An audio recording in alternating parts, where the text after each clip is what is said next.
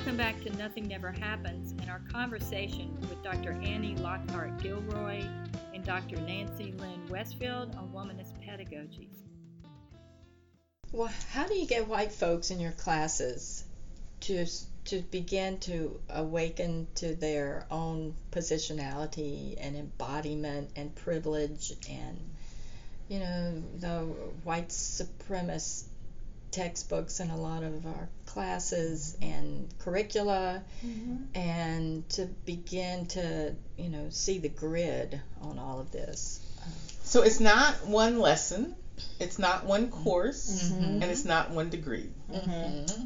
so i have um, moderate expectations for what i can do right. in any classroom and yeah. in any lifetime of any degree the other thing is that we um, have developed the class by doing just what you said. We identify our bodies and the positionality and talk about the body politics, mm-hmm. not only of of black bodies or female bodies, but the body politics and the position, social positionality of white bodies and mm-hmm. male bodies. Mm-hmm. So, th- so they want to have the conversation about those people over there and we bring the conversation to you you are part of this conversation yeah. that raising that kind of awareness with those kinds of questions or those kinds of exercises is often startling for students of course yeah so the the intro my intro to educational ministries class has a reputation in the hallway that is very polarized it is mm-hmm. either a fantastic class mm-hmm. or mm-hmm stay away from that class. there's, not, there's, very little in between. You either love it or hate it, and I'm, I'm, I'm suspicious of the people who love it.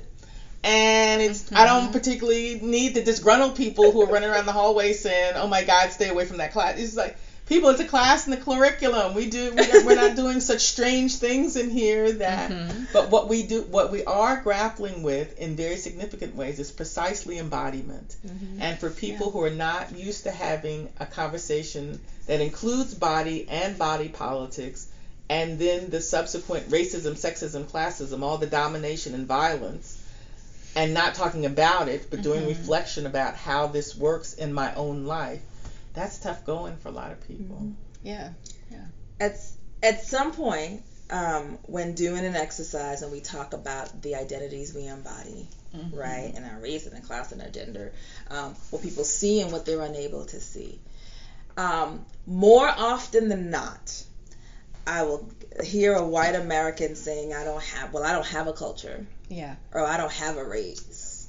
Um, so even the notion of Everybody in this room has a race. Mm-hmm. Everybody in this room has a gender. Everybody has in this room mm-hmm. has a culture, mm-hmm. right? Um, and a class.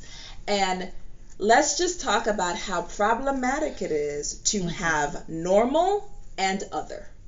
Yeah. Right? Yeah. So when you say to me, I don't have a culture, what you're saying is that I am normal and mm-hmm. you are not. And you are not. Yeah. Right? When I, I don't have a race because I'm just normal. Yeah. And yeah. you you different. Mm-hmm. Right? Mm-hmm. Um, I am remembering a college friend when, who was doing a panel um, about race and inclusive inclusivity and those things. Mm-hmm. And this is a black woman, and somebody, a white woman, raised her hand and asked, at what age did you realize you were different? Mm. And she said, I always remember this. She hmm. said, she said, honey, I'm not different. You're different. right? Yeah. And it was funny because I never thought about it that way, yeah, right? So she was like, in my world, I'm normal, mm-hmm. and you're, you know, and and that kind of shocked the her a little bit. Yeah. Um, understandably so because we live in a culture where it's white normativity yeah right yeah. it's like so the the mm-hmm. black tv shows are the special ones but the ones mm-hmm. with all white cast are just normal right yeah. um so so being bred in that i i understand where that comes from but being in the classroom talking about how everybody has embodied race gender class mm-hmm. you know ability that in and of itself um is shocking, mm-hmm. right, to many people, and I think yeah. that's that's for me where it starts. Um, So an know, inter- intersectional approach yes. to this. And then when you get your guard up, right? Because Mm-hmm. I just told you that you're a white man, and that makes you nervous, right? Then I can say, now let's talk about why those shoulders are by your ears. Mm-hmm. Because all I did, I mean, all I did was state facts. You added value. Mhm. All I did was state facts. Yeah. You are a white man. You know, just like your name is Bob. You know, like Yeah. you immediately added value. Now let's talk about that. Mhm. Um, And why it's so offensive or, or threatening to be called white. Yeah. Mhm. Yeah. Why? well, don't. I, I've actually had black students say, "Don't tell the white people they're white." Are you insane? What do you don't tell the white like, people do they they're not have mirrors? Like, you know. But Yeah. and the conversation about embodiment is not always a negative conversation. So I need Mhm. to say that too. Yeah. Yes. Um, Mhm. So in a womanist class that I'm teaching this semester, um, one of the things that um, I intentionally did um, was listen to the kinds of issues the women. uh, They're all so in my womanist class, only women enrolled in the class, self-selected, only women. Hmm. So on one hand, yay. On the other hand, what the mm-hmm. hell? But anyway, Yeah. so over the semester, I listened to the kinds of repeated conversations, the kinds of questions, the threads of questions they were mm-hmm. asking, and what their curiosity was. Um, and about a month ago, I asked them as we were getting to the middle of the class. I said back to them, "It sounds like you're i- you're interested in issues of wellness. You're interested in issues of mm-hmm. body healing. You're interested in in body balance." So they said yes. So I set about, um, and we actually did this last week. What I call I put together what I call a wellness circuit for them. So in the wellness circuit, because we are an embodied class, and you know I'm doing this womanist approach that is embodied, and I mean that literally embodied. I had five women in the conversation. I brought in five practitioners. So we brought in a, a massage therapist with a massage chair, a nutritionist, a nurse, Mhm. a debt counselor, and a dancer.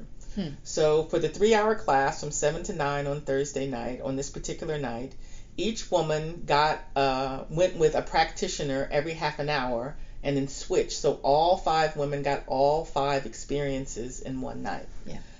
The res- the feedback from them instantly by the end of the night was overwhelming about Mhm. how transformative this night's experience was. So to get them a so women talking about Right. their own health is still radical. Mm. Women getting care is Mhm. still Yeah. Yes. odd or thought to be at least in the academy and the church. So when Mhm. you're in the church academy, thought to be something special or thought to be something you're not supposed to do or Right. it is special rather than being told your body has to be taken care of. Mhm. If your body is the and this was one of the things we were talking about, your epistemological instrument, then you have to Mhm. take care of that. If you are trying to be trying to see how the body politics is, is affecting you, then you have to take care of your body because there is so much politic around your body. So those kinds of notion that the personal is political, the political is personal, Yeah. Mhm. and the and your body is the place where that politics and personal come together. Mhm. You have to care for your body in in in specific ways. Get a flu shot. So the nurse came and gave flu shots, took blood pressures, Huh. took temperatures, talked to Mhm. women about questions they had about contraception and reproduction, women's wellness kind of thing. Yeah. All the way to debt counseling and getting a massage. The the response from the women while I was glad was I haven't done any of this in so long. Hmm. Now these are women that are capable, well educated. You know, they're in master Yeah, yeah. they're in master's programs. Mhm. If they're not doing it and Mhm. they have access to health care, they have access to Mm. massage, Mm. they have access to debt count, they have a, but they don't do it for themselves. They don't see their bodies as needing to be cared for given the politics. So so and the reason why I did the circuit, I created the circuit was because embodied pedagogy has to be just that, about the body. Yeah. Right. And in the life of the mind, as we call it in higher education, Which is a uh-huh. lie that's Kinda- killing us. yeah, Yes. cut off at the that neck. neck Yes. neck up living Yeah.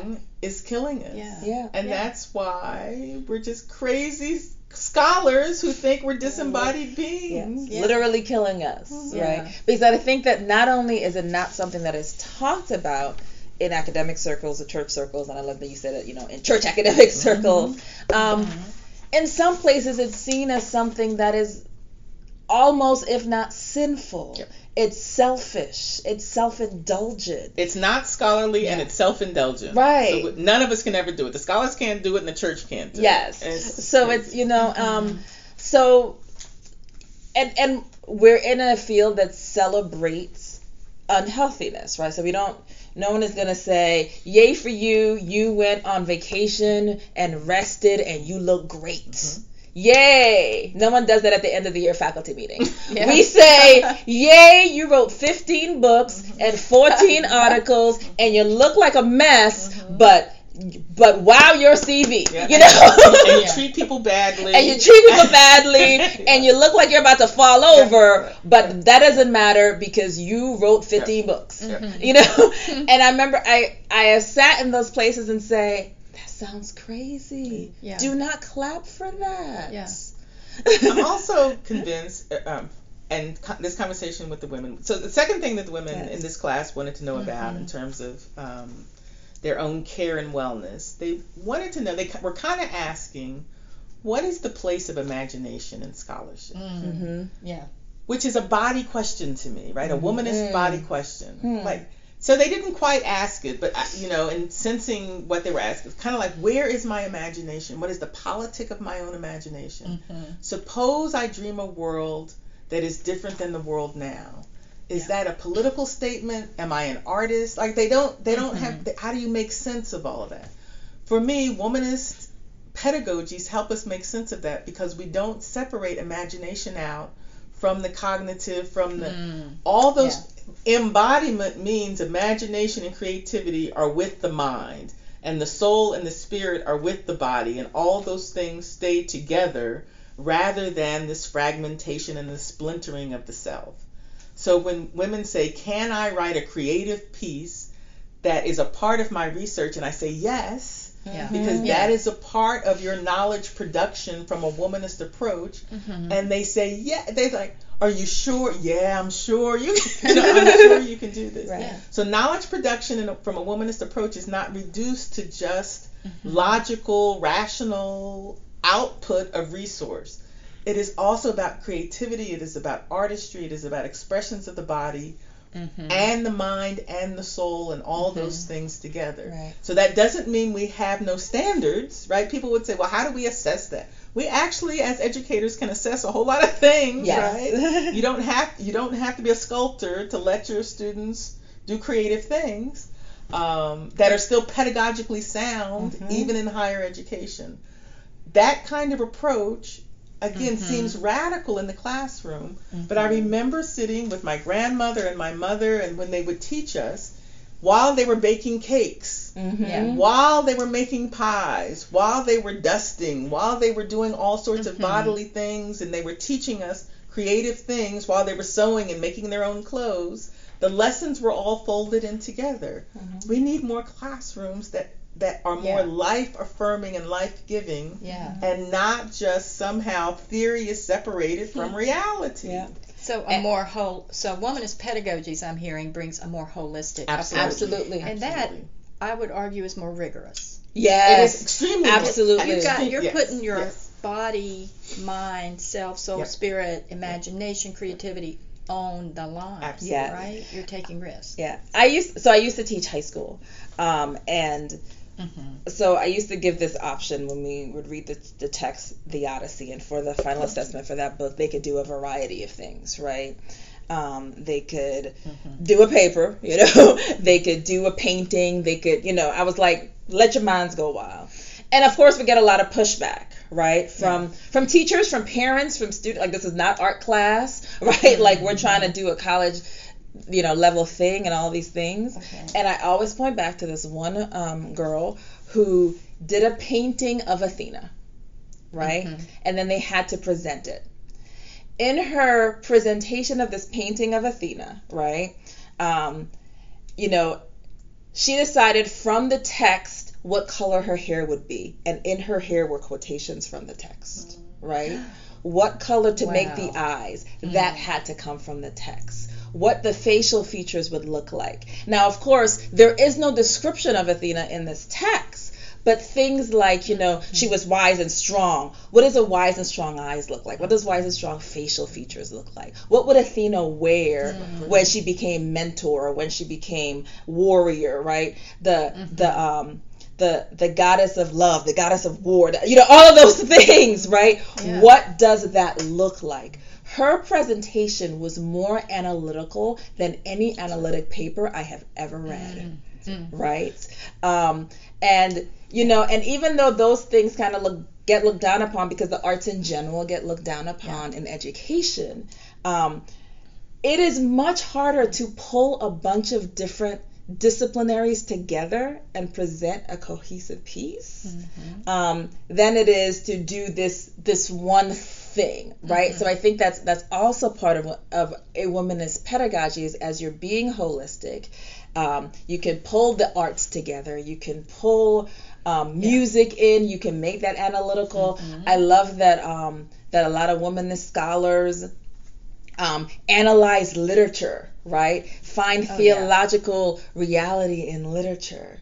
Um, you know, at, while we're naming names, I was uh, I was introduced to Nancy Lynn Westfield from her text "Dear Sisters," mm-hmm. and at my, on my PhD program, I learned about this woman that wrote poetry in her dissertation, and I was like, "You can do that?" Mm-hmm. Like, ooh, like you know. And yeah. once again, every time I encounter different womanist methodologies or pedagogies, yeah. there is this freedom that emerges yeah, for me. I was like, oh, like I could write a poem or I could do, you know, there's different ways of intellectual expression yeah. um, other than the one very Western, very white, very male mode. Yeah, so the interdisciplinary issues around that. But that, still, the academy, like I'll use, you know, and, and she's a senior scholar now, but Traci West, uh, mm-hmm. Wounds of the Spirit she had some roadblocks mm-hmm, because she was telling stories or having you know space for the women to tell their stories about um, uh, of domestic abuse mm-hmm. and you know calling the church accountable to that and that was you know a new approach to doing a dissertation mm-hmm. so um, yeah. but, not, but not a new approach to African American women's culture. That's right. Yes. Yeah. That we are storied beings, right? Mm-hmm. We tell stories in order to make meaning, to make sense out of the world. Yeah. So part of what when we tell stories, when we invite students to tell stories, to analyze stories, is the stories are in themselves multisensory mediums. Mm-hmm. So when we say uh, paint the picture, do whatever you're doing, you're saying think about this, analyze it, mm-hmm. but also feel mm-hmm. your way yep. into it.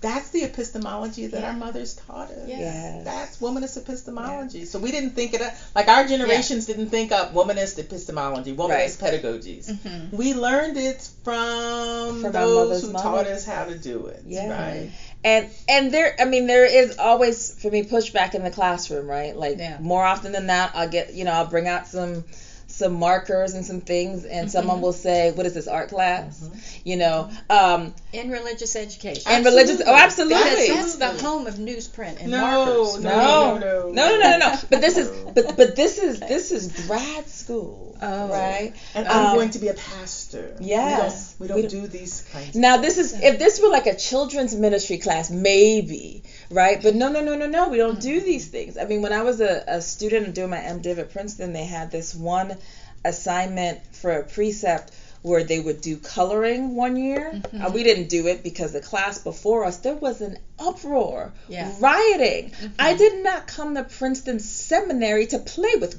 crayons, right? um, and they took the assignment away. So we still there's so much hurdle of this understanding of what intellectual work is. I had a student say to me last semester, um, he said, you know, this engaged pedagogy thing that you teach is interesting, but I much prefer it when you are in front of the class teaching us. I much mm-hmm. prefer it when yeah. I am passive. Oh, yeah. Yes. And then I said, and I was sitting there, they were doing group work, and I said, so you don't think I'm teaching you right now? Mm-hmm. And he said, no. I said, you don't think you're learning anything? He was like, well, me, but I'm well, I don't know. And I'm like, you know, and I said, well, quite frankly, it's easier to be lazy, right? It's easier to be passive. Yeah. And I've had, I mean, and I've had students when I present this idea of engaged pedagogy, um, and I tell them this is a class where they're gonna work. Like mm-hmm. you can't mm-hmm. sleep in this class, you can't Facebook in this class. Like you, you're gonna work in this class, and you're gonna be active, yeah. you're gonna be present,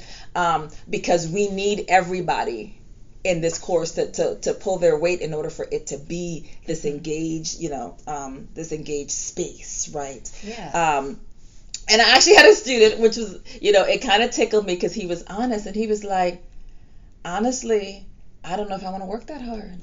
Yeah, yeah. Much well, and the, and the consumer mentality yeah. says mm-hmm. teachers work for us, the professors work for us as yeah. students, the professors work for us. So you should be up there with your dog and pony show. If yeah. I'm doing stuff, banking, I'm paying you. Yep. So, so, so womanist pedagogies stand in the face of all of that. Yes. Right? Mm-hmm. whoever's in motion, whoever's doing the most bodily sensory things are learning, right? So we have to present the body with things to learn yeah. and particular perspectives to learn.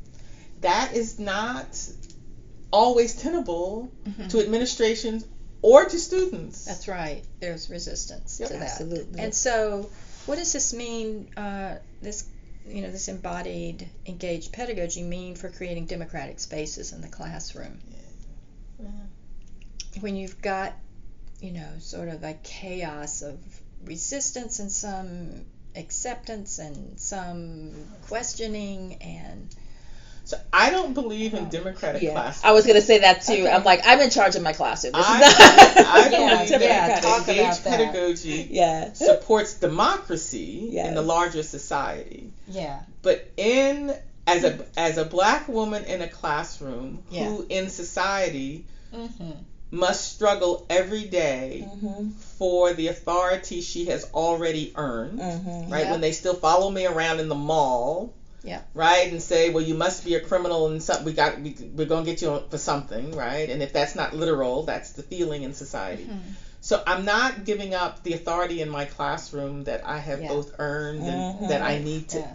exercise mm-hmm. in order to teach the way I teach. Mm-hmm. So I'm not looking to create democratic classrooms. Mm-hmm. Yeah. I am looking to nurture the curiosity in students to develop their own agency yes. to maintain democracy in our society. Mm-hmm. I am looking to have people have an experience, even a modicum of experience of community, so they understand that individualism, yeah. the value of individualism, is killing democracy. Mm-hmm. I am looking for people to have authentic awareness of their own body politics, regardless of race, class, or gender to at least be able to name themselves, right? The white people that are still calling themselves Caucasians, yeah. right? In yeah, 2017, yeah. just kind of boggles the mind of the current politics.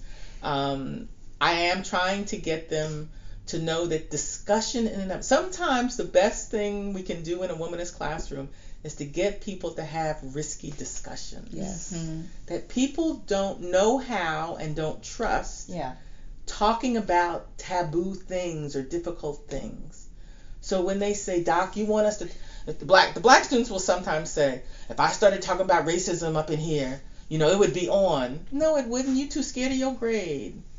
You don't mm-hmm. even know what to say. So come mm-hmm. on, mm-hmm. we're, we're no risk of any fistfights breaking out right. over yeah. nothing yeah. because you're not willing to risk it. What I'm so what I'm interested in them is not demonstrating their rage or they're being left out of society as much as them being articulate about what does blackness have to offer to whiteness in mm-hmm. order to say we are here with you. We are not just trying to swap who's in charge and who's going to be the oppressor.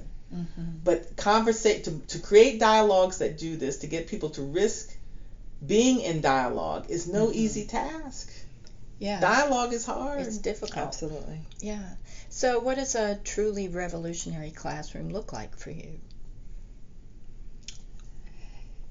You know, that's an interesting question because things that I recognize as truly revolutionary feel so at home, mm. right? It's mm. revolutionary because it's not done in the academy.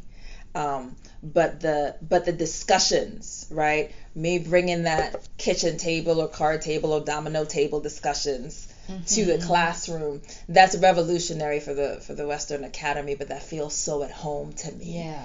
Right.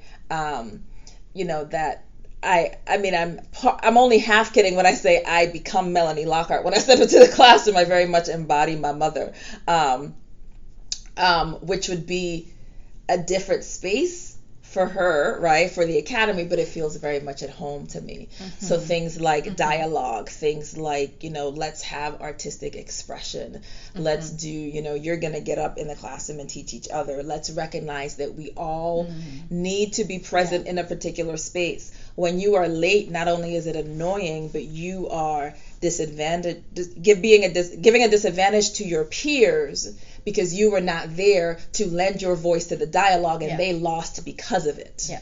Right? Um, so to really not only teach about these womanist pedagogies, but to embody it, mm-hmm. that is radical because of the space we are in. Mm-hmm. But it's in my bones, and it was in my mother's bones, and her mother's bones, and her mother's bones. Mm-hmm. Um, but I recognize bringing it to the to the space that I'm in is radical. yeah. So it sounds Pollyanna, but I want my students to have new dimensions, experience new dimensions of love, right? Mm-hmm. Because I I understood that the world was a complex place, but ultimately good, right? That people were ultimately good, and that there weren't. My mother taught me this that there weren't enemies per se, but they were just neighbors who were behaving badly. Mm so when students mm-hmm. get in the classroom together, I want them to know who their neighbors are in in more profound ways than how yeah. they would normally interact in larger society. That to me is an ethic of love more than anything else. Mm-hmm. Um, and and not love that is not accountable and not squishy, you know, not not mm-hmm. romantic love, not Hallmark card love, but love that says justice is what we have yeah. to be about and not me inflicting justice upon you, right? yeah. But us sitting down, working out justice for our generation here and now. Mm-hmm. The radicality of that is not that we have the ideas and the notions and the ideologies of love and and compassion and all those mm-hmm. kind of things to contradict greed. It's that in these spaces we actually have people doing it, not mm-hmm. talking about it, but actually moving in these directions. That's the radical part for me. Yeah. Nothing Never Happens is assisted by a team of people, including China Wilson, audio engineer, Abby Cox, assistant audio engineer, Kirsten Schultz, social media manager, Emily Gwynn, technical advisor. Our theme music was performed by Aviva and the Flying Penguins, and composed and orchestrated by Lance Eric Hagen. We have special music in this podcast by Paul Myrie of the Wabash Center for Teaching and Learning in Theology and Religion. His music today is entitled A Prayer for Syria. You can see information about the music on the website tinapippin.org. Thanks for listening.